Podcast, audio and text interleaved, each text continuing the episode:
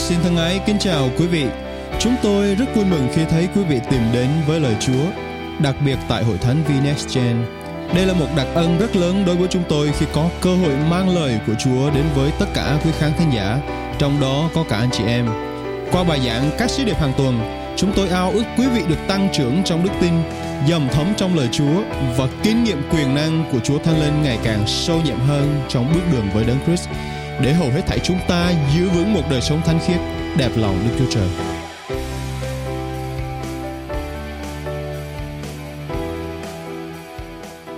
Amen. Cảm ơn Chúa chúng ta đã đến tuần thứ hai sáng hôm nay và trong chủ đề Vương quốc Đức Chúa Trời.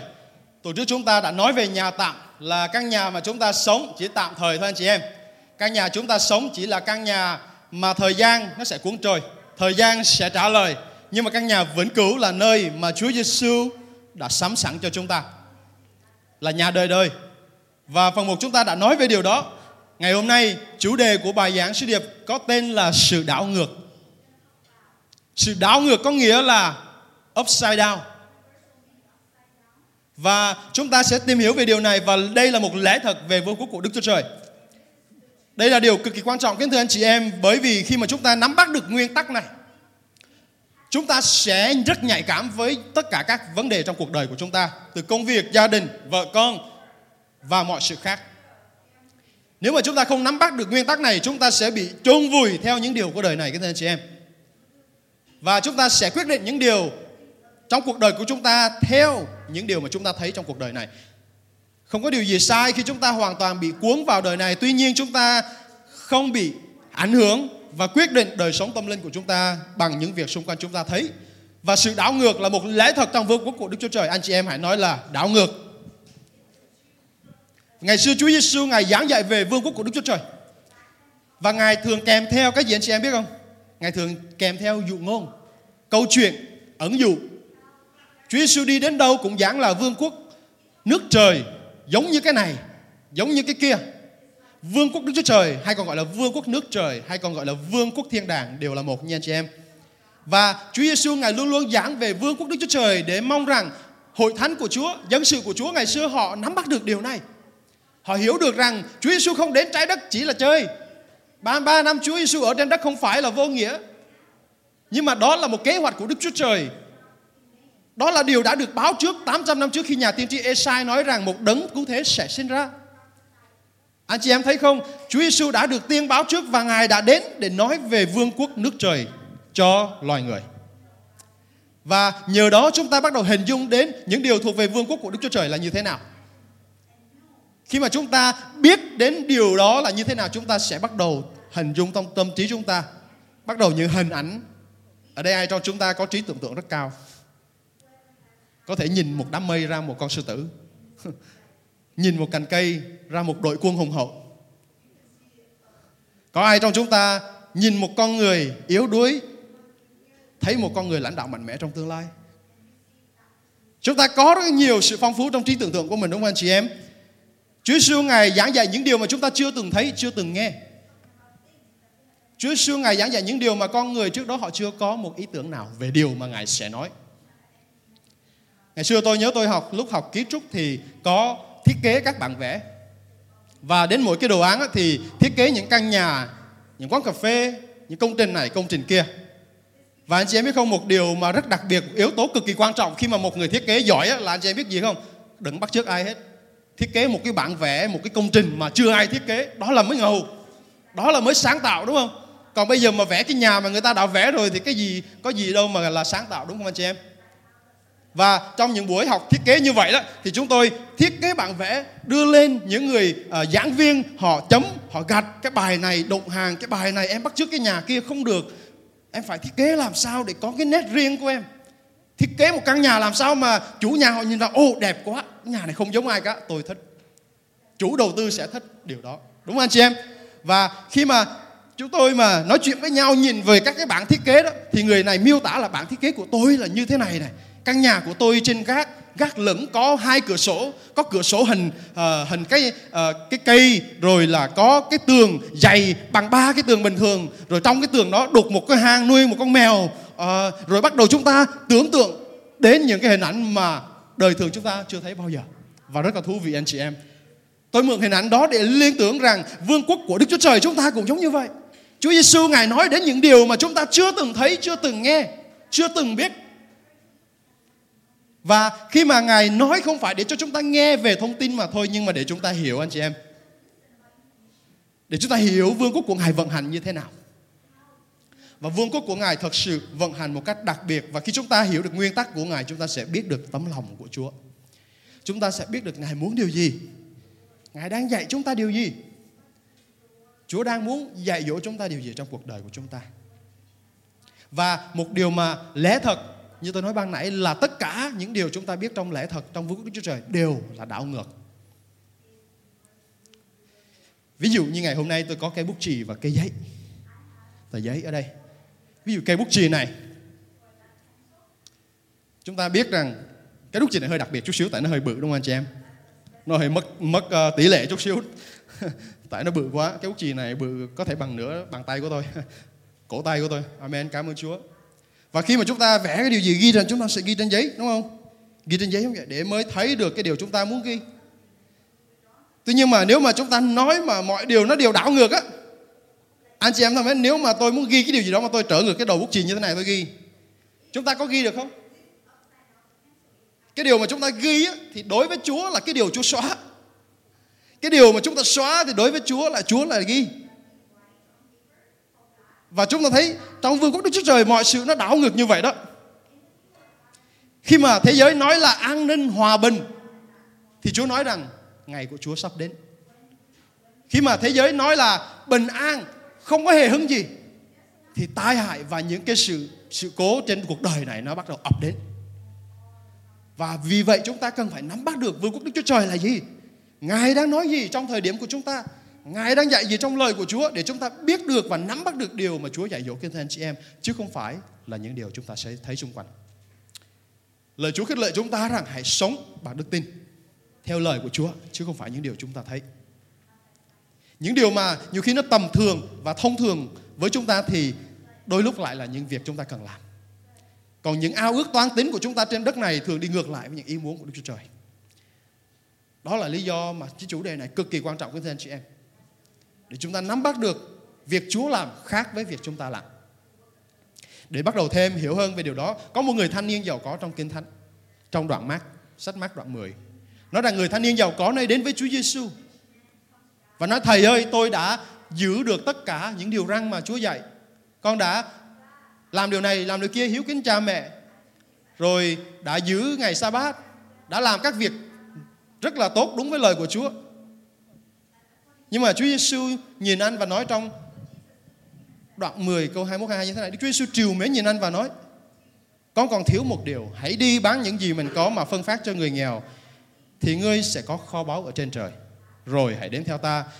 Nghe vậy anh ta xa sầm nét mặt rồi buồn bã bỏ đi vì anh ta có quá nhiều của cái. Chúng ta có thể nhiều người đã quen thuộc với đoạn kinh thánh này. Điều gì cũng làm được cả nhưng mà chỉ có một điều nữa thôi, bán của cải của mình để giao cho người nghèo nữa thôi mà không làm được. Và mặc dù người là giàu trong đời này nhưng mà lại là trở nên nghèo nàn trong mắt Chúa kính thưa anh chị em. Những người mà có của cải càng nhiều thì lòng buồn bã âu sầu càng lớn. Có nhiều người nói đôi khi tôi không có gì khỏe. Tôi không có sợ phải mất đồ, mất tiền, mất tài sản đâu, tại tôi có gì đâu mất. Nhưng mà những người càng có nhiều tài sản lại càng bầu ờ, uh, âu sầu buồn bã. Cho nên cái sự giàu có của thế gian này không phải là điều mà chúng ta tìm kiếm. Cái sự dư thừa của thế gian này không phải là điều mà chúng ta tìm kiếm anh chị em. Hãy tìm kiếm ý muốn của Đức Chúa Trời. Đó là điều giàu có trong mắt của Đức Chúa Trời. Và để hiểu được những sự đảo ngược trong vương quốc Đức Chúa Trời, điều đầu tiên tôi muốn chia sẻ với anh chị em đó là mỗi một chúng ta cần phải được tái sinh. Born again. What does it mean to be born again? Điều đó có nghĩa là gì khi mà chúng ta được tái sinh? Và nếu không tái sinh thì liệu một người có thể hưởng được vương quốc Đức Chúa Trời không? Trong sách Giăng đoạn 3 có một người Pharisee tên là Nicodem. Tôi sẽ đọc ba câu đầu. Trong số những người Pharisee có người tên là Nicodem, một nhà lãnh đạo của dân Do Thái. Ban đêm ông đến với Đức Chúa Giêsu và nói thưa thầy, chúng tôi biết thầy là giáo sư từ Đức Chúa Trời. Nếu Đức Chúa Trời không ở cùng thì không ai có thể làm được những dấu lạ mà thầy đã làm. Đức Chúa Giêsu đáp, thật ta bảo các ngươi nếu một người không được sinh lại, tái sinh đó, thì không thể thấy vương quốc Đức Chúa Trời. Chúa nói rằng nếu một người không được sinh lại thì người đó không thể thấy vương quốc Đức Chúa Trời. Cho nên để chúng ta hiểu được những sự mầu nhiệm, những lẽ thật trong vương quốc của Đức Chúa Trời, chúng ta mỗi người cần phải được tái sinh. Và tái sinh này là gì? Có phải có phải là ông Nicodem thật sự ông còn hỏi Chúa như thế này, tôi già rồi, tôi lớn rồi làm sao mà tôi trở nên nhỏ rồi trong lòng bụng của mẹ để sinh ra lại một lần nữa làm sao có thể được? Nghịch lý đúng không? Quá vô lý. Nhưng mà Chúa của chúng ta không nói đến vấn đề thân thể kính thưa chị em, Ngài đang nói đến vấn đề thuộc linh. Ngài đang nói đến con người thuộc linh. Con người thuộc linh đó cần phải được tái sinh.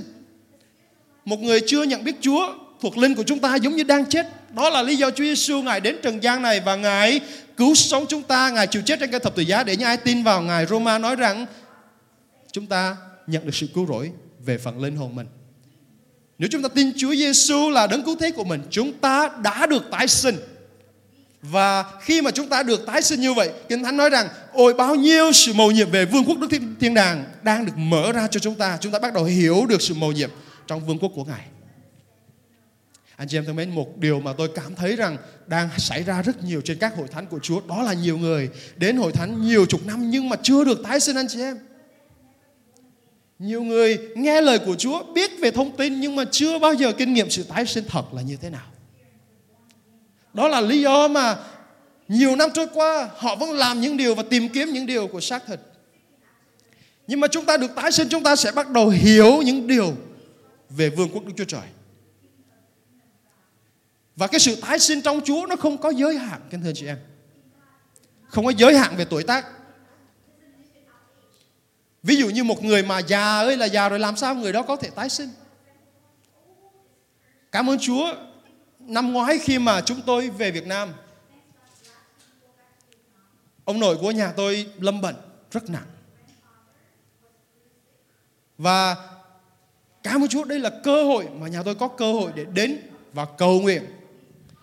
Và mặc dù ông nằm thoi thóp trên giường bệnh, nhà tôi nói rằng Ông ơi hãy tiếp nhận Chúa Giêsu để kinh nghiệm sự sống. Mặc dù không nói được nhưng mà bởi sự hướng dẫn của nhà tôi thì ông đã làm theo dấu chỉ để tiếp nhận Chúa Giêsu trong chính dân bệnh của mình ở tuổi 90 kính thưa anh chị em. Và ông kinh nghiệm được sự cứu rỗi của Chúa. Đó là khoảnh khắc tái sinh. Sự tái sinh thuộc linh không có giới hạn về tuổi tác. Khi một người mở lòng ra tiếp nhận Chúa, ngay lập tức lúc đó con người thuộc linh của người đó được sinh lại được tái sinh vào nước vương quốc của Đức Chúa Trời, nhận được sự sống đời đời của Chúa. Để người đó không phải bị hư mất, chết mất trong lửa hỏa ngục đời đời. Và tại bất cứ nơi nào, bất cứ nơi đâu, chúng ta đều có thể được tái sinh. Chúng ta không bao giờ chậm trễ trong việc được tái sinh. Có nghĩa là một người sống trên đất này không bao giờ trễ cả. Bây giờ có người hỏi, tôi trăm tuổi rồi, trễ không? Nếu anh còn sống, nếu ông còn sống, ông còn hơi thở. Không trễ đâu. Cầu nguyện tiếp nhận Chúa Giêsu làm cứu Chúa của cuộc đời mình. Ngay giờ này, ông được tái sinh. Cho nên anh chị em, nếu mà gặp những người như vậy, hãy cầu nguyện giúp cho họ để họ tiếp nhận Chúa Giêsu là đấng cứu thế của mình. Linh hồn người đó được tái sinh vào nước sự sống đời đời của Đức Chúa Trời. Chúng ta quay trở lại giáo sư Nicodem. Giáo sư Nicodem là một người nếu mà chúng ta so sánh với những cái học thuật ngày nay thì ông có bằng tiến sĩ. Ông có bằng giáo sư. Và đây là điều mà phải dành dụng được sau một quá trình học tập rất là kỷ luật và dài kính thưa anh chị em. Và Nicodem là một người am hiểu về kinh thánh cựu ước. Ông là người Pharisee là một người lớn lên con nhà nòi là đã học về kinh thánh cựu ước, đã học về Chúa Giêsu, học về Môi-se, học về Abraham, học về tất cả mọi người. Ông biết hết tất cả kinh luật cựu ước. Nhưng mà cái điều mầu nhiệm nằm ở đây. Chúa Giêsu nói với ông á, nếu mà một người không được sinh lại sẽ không thấy vương quốc Đức Chúa Trời. Có nghĩa gì anh chị em?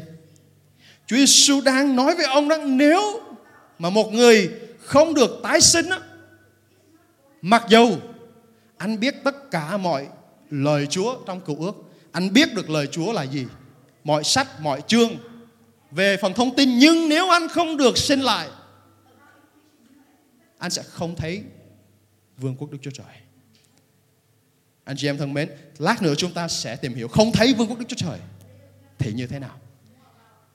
Điều đó cho chúng ta biết được rằng một người mà chỉ hiểu biết lời Chúa qua kiến thức thôi, thông tin không dẫn đưa chúng ta đi đâu cả.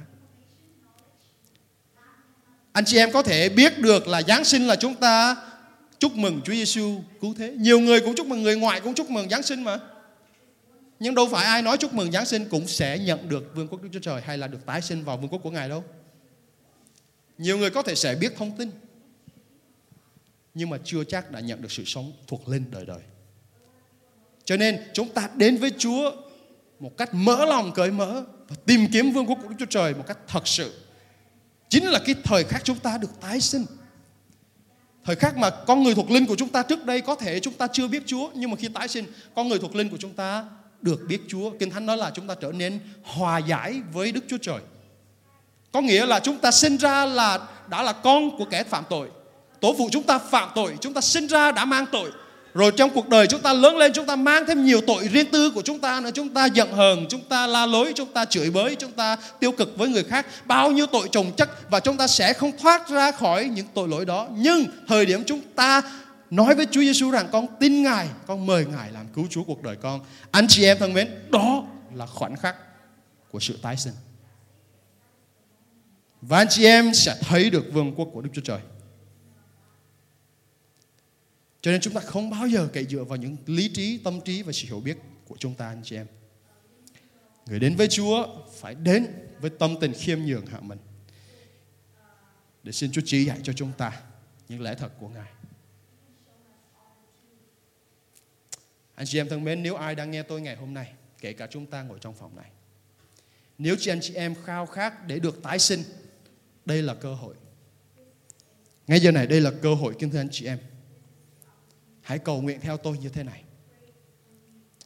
Chúa Giêsu ơi con cảm ơn Chúa vì Ngài chết thay cho con.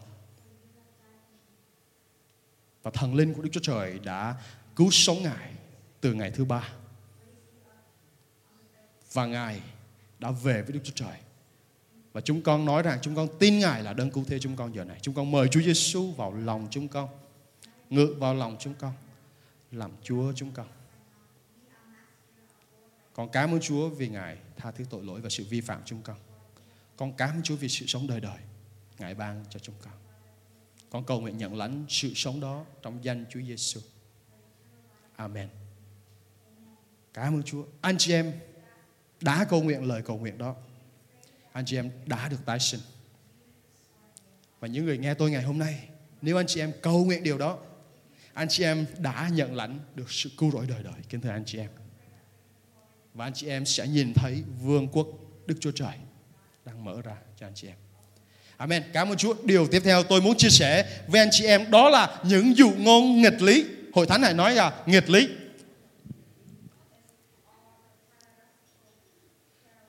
Có một người kia trên mạng xã hội hỏi chúng ta rằng tại sao lại không tạc tượng mà thờ? Tại sao lại nghịch lý như vậy? Nghịch lý như vậy tại sao mà tin? Thì tôi có nhắc lại các câu lời Chúa. Trong Kinh Thánh nói rằng các ngươi chớ tạc các tượng, hình tượng dưới đất trên trời và bất cứ những hình tượng nào mà thờ vì ta là Đức Chúa Trời và Đức Chúa Trời là thần linh. Trong văn thì còn nói nữa, những ai thờ phượng Đức Chúa Trời thì thờ phượng bằng tâm linh và lẽ thật. Cho nên chúng tôi không tạc tượng để thờ. Tôi hy vọng rằng lời giải thích đó giúp cho người đó kinh nghiệm được lẽ thật của Chúa. Và điều mà người đó nói là nghịch lý khiến cho tôi liên tưởng đến ngày hôm nay. Là những điều mà chúng ta học và nghe về Chúa đôi lúc lại là nghịch lý trong cuộc đời chúng ta anh chị em. Và vì nghịch lý cho nên rất là khó tin. Mới nghe thì chúng ta cảm thấy rất là cảm thấy dễ khó chịu. Anh chị em biết không khi mà một người đến và nói với anh em một điều mà họ tin ngược lại với điều anh chị em đang tin thì chúng ta sẽ rất dễ cảm thấy khó chịu. Anh chị em đang làm tốt mà họ tới nói với anh chị em anh chị em đang làm xấu, anh chị em có khó chịu không? Anh chị em đang làm hết sức của mình, cố gắng nỗ lực hết mình mà họ đang họ tới họ nói anh chị em chẳng làm ra gì cả. Anh chị em có khó chịu không?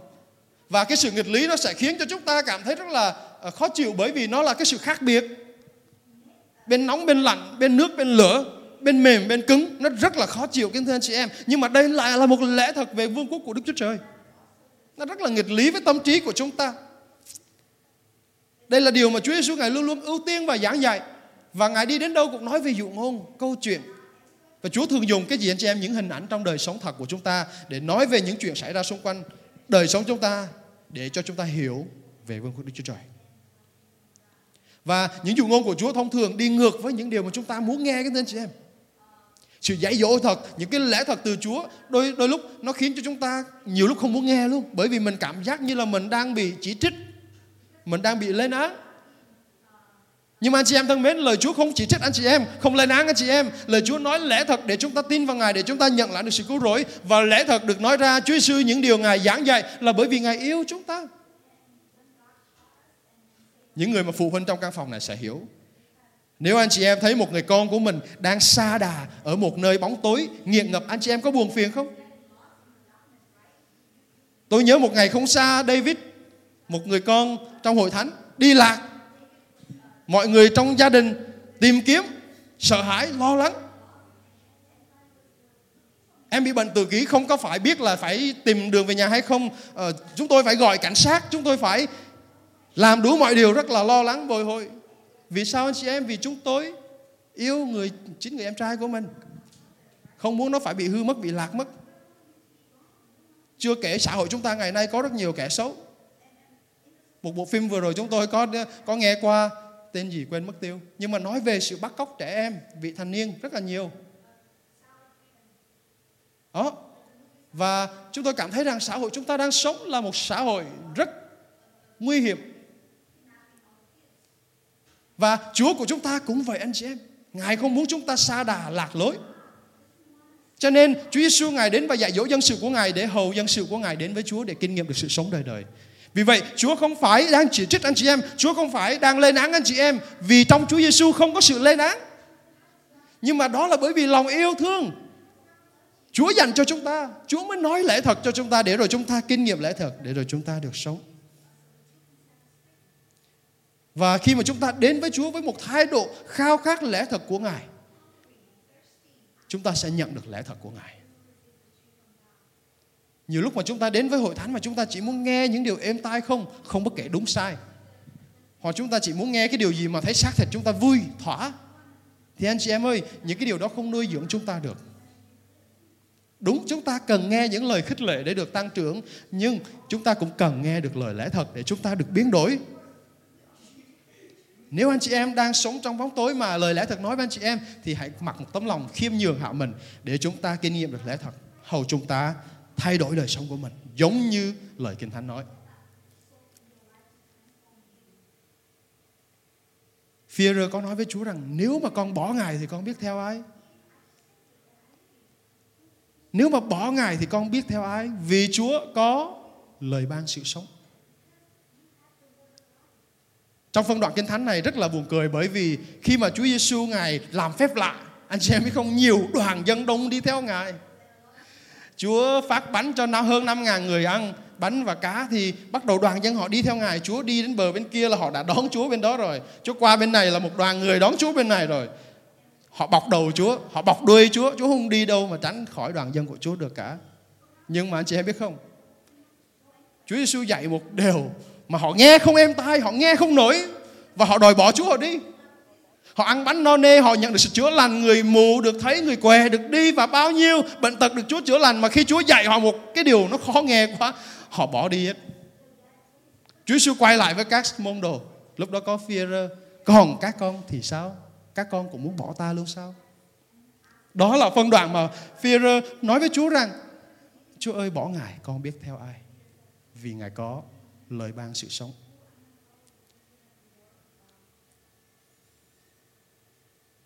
Đôi lúc chúng ta rất là dễ quay lưng với Chúa như vậy anh chị em, bởi những điều chúng ta nghe. Đặc biệt là lẽ thật của Chúa được giảng ra. Nhưng mà xin Chúa cho chúng ta có một thái độ khiêm nhường hạ mình để lẽ thật của Chúa được giảng ra. Chúng ta khiêm nhường hạ mình và học hỏi lẽ thật của Ngài. Để thay vì chúng ta bỏ đi, thì chúng ta nói với Chúa rằng, Chúa ơi ngoài Ngài con biết theo ai Chúa ơi, vì Ngài có lời ban sự sống, chúng con sẽ dính với Ngài, Chúng con sẽ đi với Ngài, Chúng con sẽ bước với Ngài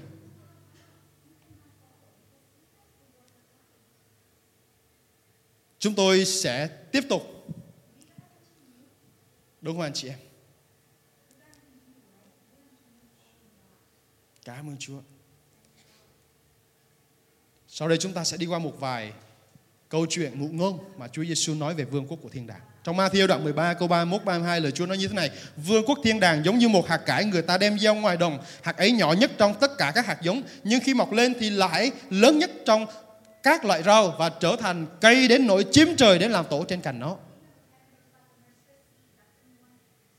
Qua một hạt rất là nhỏ mà khi mà nó trở thành một cây lớn á, thì giống như người Việt chúng ta nói là cây đại thụ đó anh chị em. Lớn mà đến nỗi chim trời đến và đậu trên đó. Cảm ơn Chúa.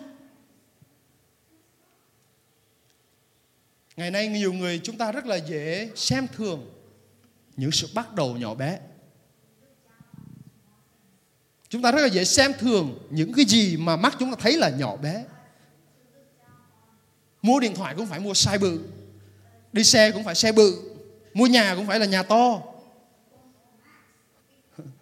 Có nhiều người đi làm á, thì suốt ngày chê lương thấp. Nhảy chỗ này, nhảy chỗ kia, không có sự trung tính cuối cùng không bao giờ học được những kỹ năng thật sự trong công việc lời chúa thì dạy rằng những ai mà trung tín trong việc nhỏ thì cũng sẽ trung tín trong việc lớn. Đức chúa trời có thể biến thành những điều nhỏ thành những điều lớn. Vương quốc thiên đàng được ví giống như hạt cải các anh chị em.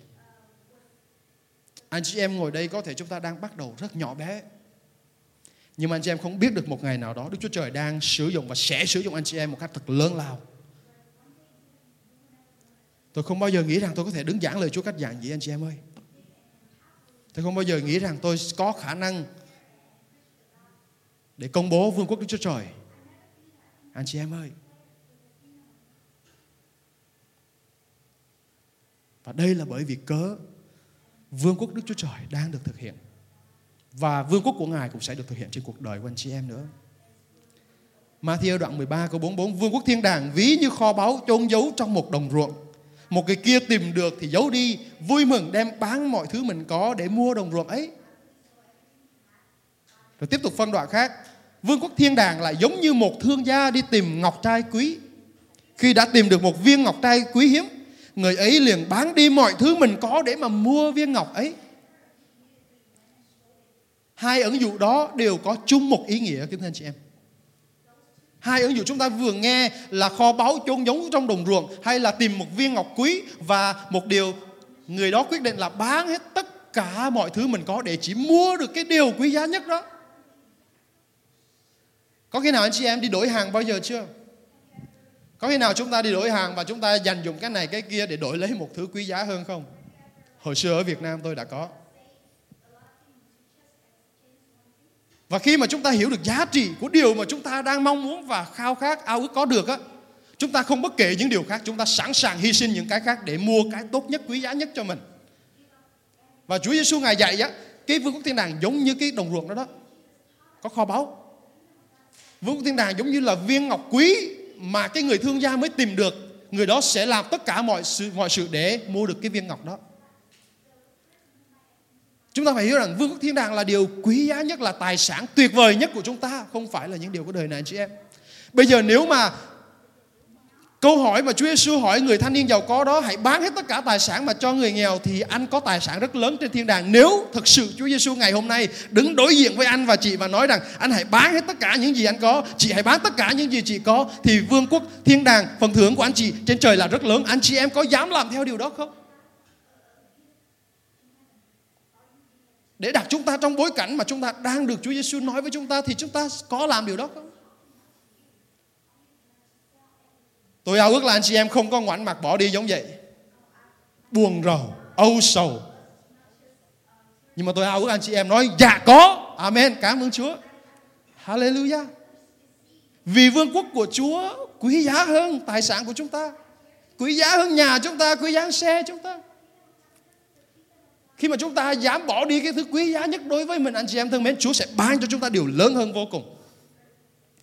Tổ phụ của chúng ta, Abraham, khi mà mới có Isaac là đứa con hứa của Đức Chúa Trời, chưa có tài sản gì cả. Abraham chưa có tài sản gì cả. Mà Chúa hứa một người con mà tới hai mươi mấy năm sau, Chúa mới ban cho ông người con đó. Nhưng mà Chúa lại đến với Abraham và nói rằng, con hãy dâng Isaac, con một của con đứa con mà con yêu dấu nhất cho ta làm tế lễ Cảm ơn Chúa vì tấm gương đức tin của tổ phụ chúng ta Abraham. Và ông đã đến và dâng đứa con của mình bởi sự vâng phục Chúa. Và kính thưa anh chị em, lời Chúa nói rằng Abraham là một trong những người được phước nhất trên hành tinh này. Và tới thời điểm bây giờ, Chúa Đức Chúa Trời phán với Abraham rằng Ngài sẽ ban phước cho ông dòng dõi của ông và mọi người dân trên đất sẽ biết đến danh của ông. Bây giờ chúng ta hỏi một người ngoài họ cũng biết về danh của Abraham. Và chúng ta đang được thừa hưởng sự phước hạnh đó qua Chúa Giêsu kính thưa anh chị em. Bởi đức tin của một người mà chúng ta kinh nghiệm được sự ban phước dư dật đầy tràn. Nó không phải chỉ là một ngôi nhà, một cái xe, nó không phải chỉ là một điều chúng ta cần, mà nó là cả một vương quốc thiên đàng quý giá vô cùng. Hallelujah.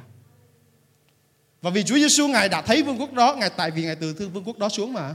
Chúa đâu có phải từ đất lên trời đâu mà ngài từ trời xuống. Cho nên Chúa nói rằng nhà ta có nhiều chỗ ở như tuần trước chúng ta có học. Chúa thấy được vương quốc của Chúa như thế nào và chúng ta thì ở trên đất này chúng ta không thấy được. Bởi vậy Chúa đến mà Chúa nói rằng ta đảm bảo một chỗ cho con. Hãy đến với ta, hãy tìm ta, hãy theo ta. Chúa Giêsu luôn luôn mời gọi mỗi người đến với Ngài. Để chúng ta biết đến lẽ thật của Ngài. Để chúng ta bắt đầu ở trong vương quốc của Đức Chúa Trời. Giả sử ngày mai là tận thế đi. Và anh chị em chỉ chọn được một điều để đem theo thôi. Thì điều gì anh chị em sẽ chọn?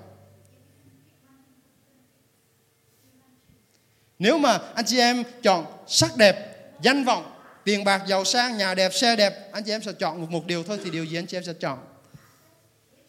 Có ai chọn cái điện thoại đem theo không?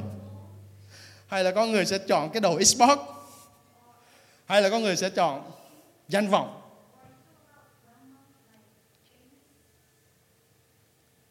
Hay là anh em chọn vương quốc thiên đàng? Vương quốc thiên đàng là điều quý giá nhất cho chúng ta, kính thưa anh chị em. Đó là lẽ thật đến từ Chúa Giêsu. Dụ ngôn tiếp theo Chúa Giêsu nói rằng trong Matthew đoạn 13 câu 47 51 như thế này, vương quốc thiên đàng cũng giống như một cái lưới thả xuống biển, bắt đủ mọi thứ cá. Khi lưới đầy người ta kéo lên bờ rồi ngồi xuống chọn loại cá tốt cho vào rổ con loại cá xấu thì vứt bỏ. Cá nó xấu chứ không phải con cá xấu nha anh chị em. Đến ngày tận thế cũng vậy các thiên sứ sẽ đến tách biệt kẻ ác khỏi những người công chính và ném những kẻ ác vào lò lửa. Ở đó sẽ có khóc lóc và nghiến răng. Các con có hiểu mọi điều đó không? Các môn đồ thưa, dạ hiểu. Một hình ảnh, một dụ ngôn đang ví như là những con cá được đánh bắt. Những con xấu thì bỏ, còn con tốt thì lựa. Tôi quen một vài người bạn mà khi mà họ đi câu cá ở đây á, họ câu lên con cá mà nó hơi nhỏ nhỏ, hơi ốm ốm, hơi xấu xấu chút xíu, họ thả xuống lại anh chị em. Họ phải bắt được con cá thiệt bự, thiệt ngon họ mới mới giữ. Có nhiều người chơi sang vậy đó. Nhưng mà vương quốc thiên đàng này thì nói rằng con cá xấu giống như là tượng trưng cho những kẻ ác trên đất này. Những người gian ác. Nhưng mà những con cá tốt là những người công chính. Và ngày cuối cùng giống như là những ngày mà sẽ gặt hái, ngày mà tận thế sẽ đến mà lời Chúa nói rằng Chúa Giêsu sẽ trở lại như một con sư tử sau này để phán xét thế gian và ngày đó chúng ta sẽ bị phân biệt chúng ta là kẻ ác hay người công chính. Mà chúng ta không phải trở nên công chính vì chúng ta tốt đâu anh chị em ơi. Không ai trong chúng ta tốt đủ. Roma nói rằng tất cả mọi người đều phạm tội, thiếu hụt đi sự vinh hiển của Đức Chúa Trời. Chúng ta được trở nên công chính bởi vì đức tin nơi Chúa Giêsu. Hallelujah. Để rồi chúng ta không tự hào về những việc chúng ta, công việc chúng ta, đức tính tốt của chúng ta. Chúng ta được trở nên công chính là người mà được Đức Chúa Trời tuyển chọn, là những con cá tốt, là bởi vì chúng ta có đức tin nơi Chúa Giêsu. Và khi mà một người tin vào Chúa Giêsu, người đó được kể là công chính. Nhưng mà những người không nhận biết tình yêu của Chúa Giêsu, không nhận biết Chúa Giêsu là đấng cứu thế của mình, thì kinh thánh gọi đó là những người gian ác. Và những người gian ác thì lời Chúa nói rằng ngày cuối họ sẽ bị ném vào lò lửa nơi mà ở đó sẽ có khóc lóc và nghiến răng. Rất rõ ràng kính thưa anh chị em, lò lửa là nơi mà chúng ta sẽ khóc lóc và nghiến răng. Trả lời như câu hỏi ban nãy, nếu mà chúng ta không thấy vương quốc Đức Chúa Trời thì sao? Nếu chúng ta không được sinh lại thì sao? Ngày chúng ta qua đời, chúng ta sẽ phải chịu sự đoán phạt. Nơi lò lửa, nơi chúng ta phải khóc lóc và nghiến răng. Đó là lý do chúng ta luôn luôn khao khát để muốn được nhiều người họ kinh nghiệm lẽ thật của Chúa, họ tiếp nhận Chúa Giêsu là đấng cứu thế của cuộc đời của mình để họ kinh nghiệm được lẽ thật và sự sống đời đời. Anh chị em có muốn mình là những con cá xấu hay là những con cá tốt? Anh chị em có muốn mình là những người thừa hưởng được vương quốc Đức Chúa Trời, mình là người công chính hay là người mà để Đức Chúa Trời nói là kẻ gian ác không nhận biết Chúa để rồi bị ném vào lò lửa để rồi phải khóc lóc nghiến răng.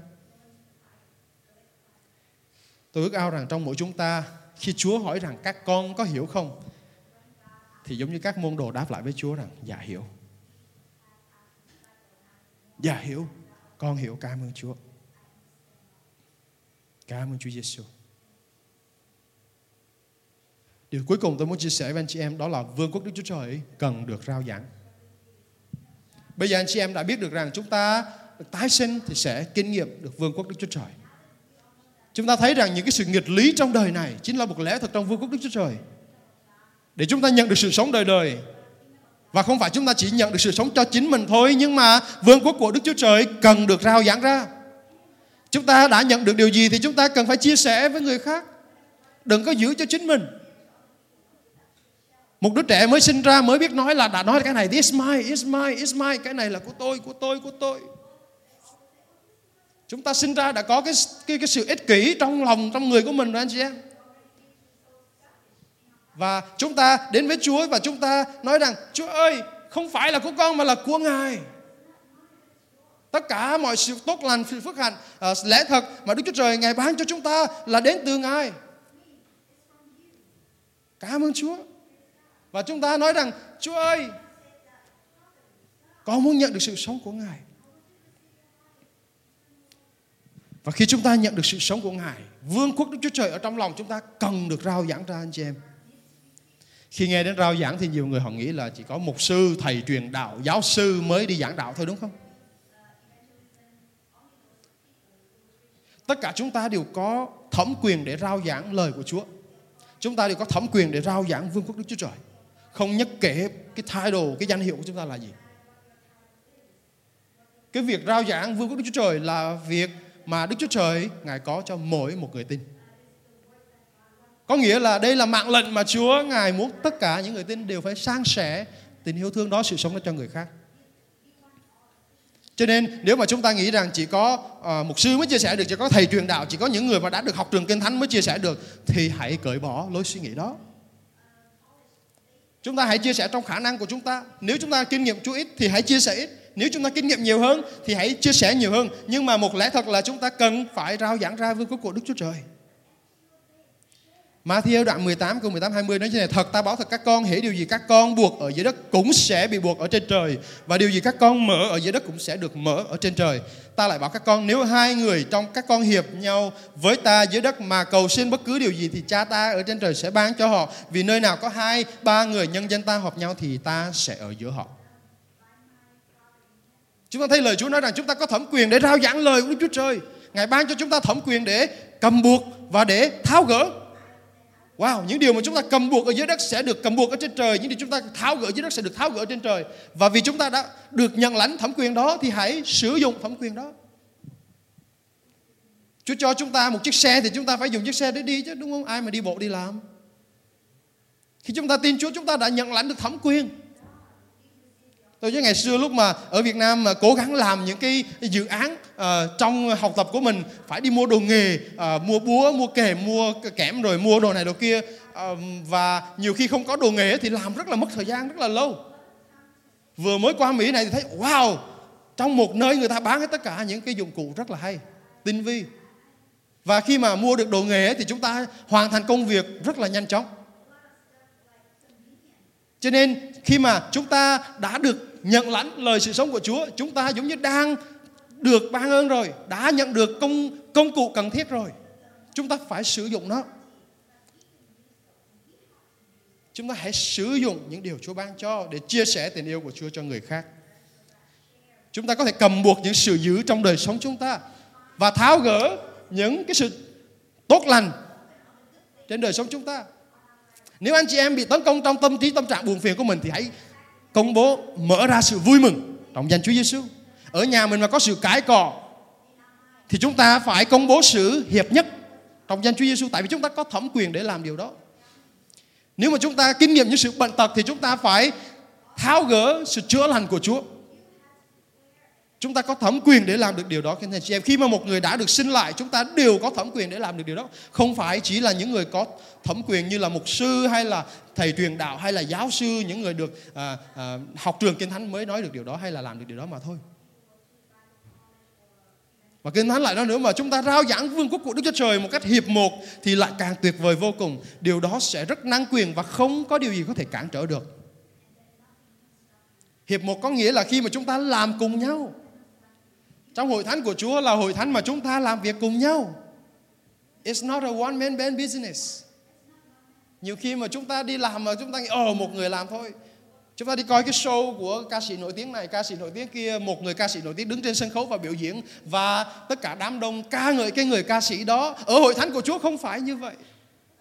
Mặc dù anh chị em có thể nhìn tôi đang giảng lời Chúa một mình ở đây nhưng mà ở đây đằng sau tôi có rất là nhiều người hỗ trợ, có người cầu thay cho tôi mỗi ngày. Có người họ cầu nguyện cho tôi hàng tuần. Có người họ cầu nguyện cho hội thánh chúng ta. Anh chị em cũng tập trung lại tối thứ ba để cầu nguyện cho hội thánh, cầu nguyện cho media, những người nghe uh, lời Chúa online. Và tất cả chúng ta đang làm chung với nhau. Không phải một mình tôi anh chị em. Nếu mà ai mà nghe tôi ngày hôm nay mà nói rằng ông mục sư được ơn á xin vui lòng đừng nói điều đó. Tôi cũng chỉ là một người bình thường mà thôi. Những anh chị em ở đằng sau tôi hỗ trợ tôi làm việc cùng tôi và Chúa ngài ban phước. Không phải một mình tôi được ơn đâu đừng khen cảm ơn Chúa trong hình ảnh minh họa tháp ba bên được xuất hiện trong sách Sáng Thế Ký, chương 11. Một ngọn tháp rất lớn. Lớn đồ sộ. Mà Kinh Thánh nói rằng lúc này trên tất cả loài người chỉ có một ngôn ngữ mà thôi. Kinh Thánh nói rằng tất cả mọi người đều nói một ngôn ngữ, và vì họ nói một ngôn ngữ cho nên là họ hiểu nhau rồi họ đến với nhau mà bởi vì họ không tin Chúa, họ không nhận biết Chúa cho nên họ nói với nhau này chúng ta hãy tập trung và xây một cái tháp thật lớn cao tận chọc trời cho chúng ta. Wow, và họ đã làm rồi đó họ đã làm xây dựng một công trình cực kỳ cao lớn đồ sộ nhất trên thế giới tại thời điểm bấy giờ và Đức Chúa Trời nói rằng trong Kinh Thánh khi mà Ngài nhìn xuống thì Ngài thấy rằng khi mà con người họ đến với nhau trong sự hiệp một, wow, không có gì có thể ngăn cản được họ. Cho dù việc tốt, không ai cũng có thể dập tắt được việc tốt. Mà nếu mà họ hiệp một mà làm việc xấu, cũng không ai có thể ngăn cản những việc xấu đó. Vậy tại sao việc này lại xấu trước mặt Đức Chúa Trời? Tại sao Chúa lại thấy cái việc xây một cái tháp đồ sộ như vậy lại là xấu? Có thể chúng ta chỉ thấy bên ngoài thôi nhưng mà Đức Chúa Trời thấy cái lòng kiêu ngạo của con người các anh chị em. Một chút kiêu ngạo thôi, họ đã lên đến gần trời rồi còn nếu mà để họ đi xa hơn nữa thì sao? Chắc chắn những tai họa mà thế giới sẽ hứng chịu sẽ rất là nhiều, đúng không? Đó là lý do mà Đức Chúa Trời, Ngài đã xuống và phá rối trực công trình của họ. Họ chưa hoàn thành thì công trình đã bị tháo gỡ, sụp đổ. Và Chúa làm bối rối tất cả ngôn ngữ của loài người và từ đó, sáng thế kỷ 11 ngôn ngữ bắt đầu từ đó. Các ngôn ngữ khác nhau. Đó là lý do ngày nay chúng ta có hàng trăm ngôn ngữ khác nhau trên thế giới vì Đức Chúa Trời ngài xáo trộn ngôn ngữ để hầu người ta không đến được với nhau, để kiêu ngạo, để xây những điều tự cao với nhau nữa. Ngày hôm nay chúng ta để hiểu được một ngôn ngữ khác, chúng ta phải đi học. Mất thời gian, không phải dễ dàng tới nói cái người ta hiểu liền. Và anh chị em chúng ta cũng phải cần nghe dịch mới hiểu được điều tôi nói. Cho nên cái sự hiệp một cực kỳ quan trọng. Anh chị em hiệp một cho việc tốt cũng sẽ cực kỳ tốt. Anh chị em hiệp một cho việc xấu cũng sẽ cực kỳ xấu. Nhưng mà nếu chúng ta hiệp một với nhau cùng xây dựng vương quốc của Đức Chúa Trời tại đây thì sao? Có điều gì ngăn cản được chúng ta không anh em? Wow, tôi tin rằng không có điều gì có thể ngăn cản được sự hiệp một khi con cái Chúa tập trung lại với nhau. Tôi tin rằng Đức Chúa Trời đang xây dựng vương quốc của Ngài qua tất cả chúng ta ở nơi đây. Cảm ơn Chúa vô cùng. Luca đoạn 4 câu 43 Chúa Giêsu nói như thế này Nhưng Ngài phán với họ Ta cũng phải công bố tin lành của vương quốc Đức Chúa Trời Cho các thành phố khác nữa Vì ta được sai đến với mục đích đó. Luca đoạn 9 câu 60 lời Chúa nói tiếp, nhưng Đức Chúa Giêsu phán, hãy để kẻ chết chôn kẻ chết của họ, còn ngươi hãy đi và rao giảng vương quốc Đức Chúa Trời. Chúng ta thấy chúng ta hãy đi và rao giảng vương quốc Đức Chúa Trời, đó là điều mà Đức Chúa Trời Ngài dành cho mỗi một chúng ta các thưa anh chị em. Hãy rao giảng lời của Ngài, vương quốc của Ngài tại nơi anh chị em làm việc, tại mọi nơi anh chị em đang được Chúa đặt để. Thì đó là điều mà chúng ta không chỉ kinh nghiệm vương quốc của Ngài mà chúng ta đang mang vương quốc của Đức Chúa Trời, sự sống ánh sáng của Ngài đến với thế gian. Nơi mà chúng ta đang sinh sống. Chúng ta cầu nguyện kết thúc. Cảm tạ Chúa vì lời Ngài. Anh chị em có thấy được phước sau khi nghe sứ điệp vừa rồi? Hãy tự do chia sẻ để nhiều người khác cũng có cơ hội lắng nghe lời Chúa nữa. Nguyện xin Chúa ban phước và ở cùng anh chị em. Hẹn gặp lại trong sứ điệp tiếp theo.